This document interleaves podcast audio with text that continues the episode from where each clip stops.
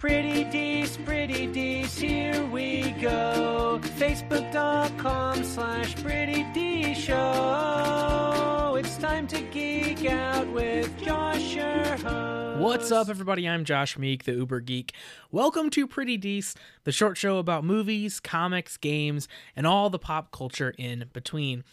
And today's story is one that I'm really, really excited about.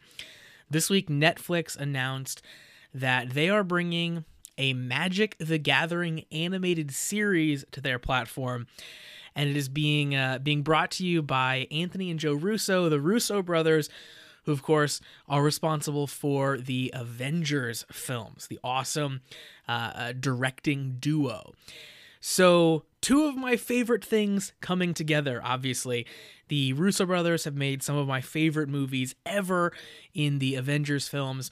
And of course, I have a, a very, very deep love for Magic the Gathering.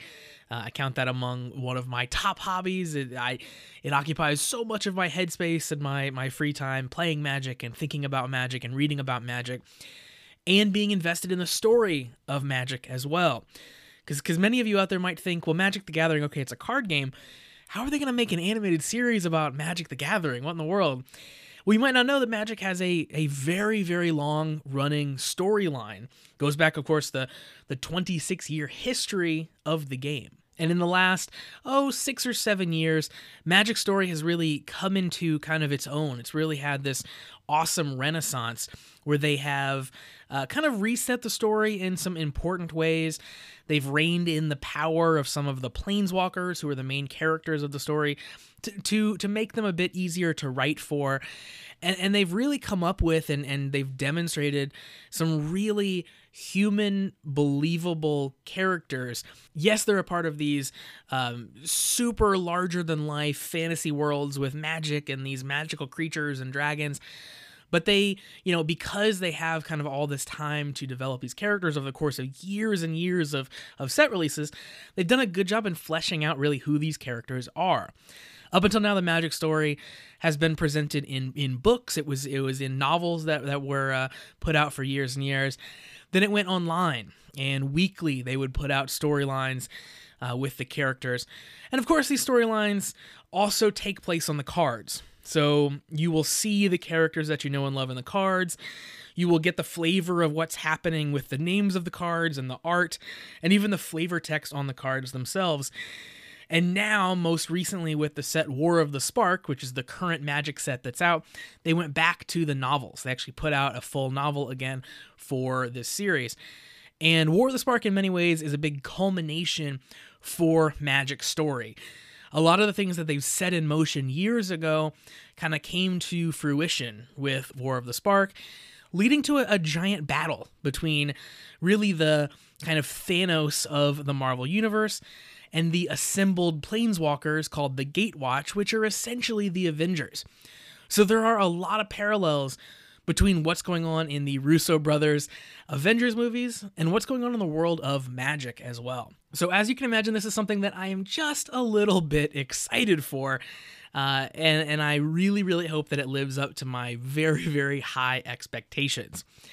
Now, one of the things that might make it not live up to my expectations is that the Russo brothers, they're not writing, they're not directing, they are executive producing. So that might mean that they have a very hands on role, or that might mean that they're just putting their name on a project that they maybe have very little to do with.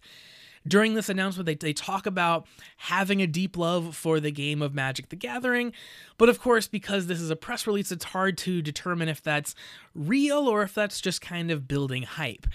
Um, however, there are some people tied to this in more substantial roles that do make me feel good about the prospects for this show. The first is Henry Gilroy, who is signed on as a co showrunner. He's done Star Wars Rebels and Star Wars Clone Wars, which are two animated series that have been reportedly extremely, extremely good. I haven't seen all of, of either of them, but I've, I've seen a few episodes here and there, and yes, they've they've they've been very, very good. The other showrunner is Jose Molina, who's known for The Tick and Jordan Peele, Peele's Weird City show.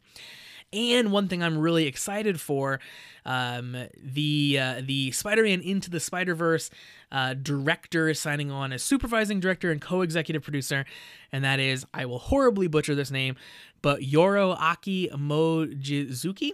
Hopefully that's close. I'm very sorry. Uh, but obviously, Spider-Man Into the Spider-Verse is fantastic. so any uh, any mojo that might rub off there is to be good. As far as the animation goes, Bardel Entertainment is going to be uh, working on that. They've worked on Rick and Morty, Teen Titans Go, and Netflix's The Dragon Prince. And then from there, we have uh, some people who are working on on production that have worked on Neo Fighter Dream Crisis, and uh, and even someone who's worked on Afro Samurai, who's working uh, as a as a producer on the show. So we've got some some important names aside from the Russo brothers, uh, and I think the the the showrunner team that they put together with with Gilroy and and uh, and Jose Molina is a great team. That seems like a really really good team to put together. So I have really high hopes for this animated series. We have no idea aside from the teaser image right now that features Chandra, a fire wielding planeswalker. We don't know anything else about who's going to be in this series or what storylines that it'll focus on. Um, it, uh, it it could be going back, of course, all the way to the Origins set where they introduced some of these planeswalkers and went back to tell their origin stories or it could be focusing on more of the newer stuff. It could be the the creation of the Gatewatch, where these planeswalkers came together and kind of formed a team. Uh, who knows? It could be telling an entirely original story that weaves in and out with these characters. We don't really know.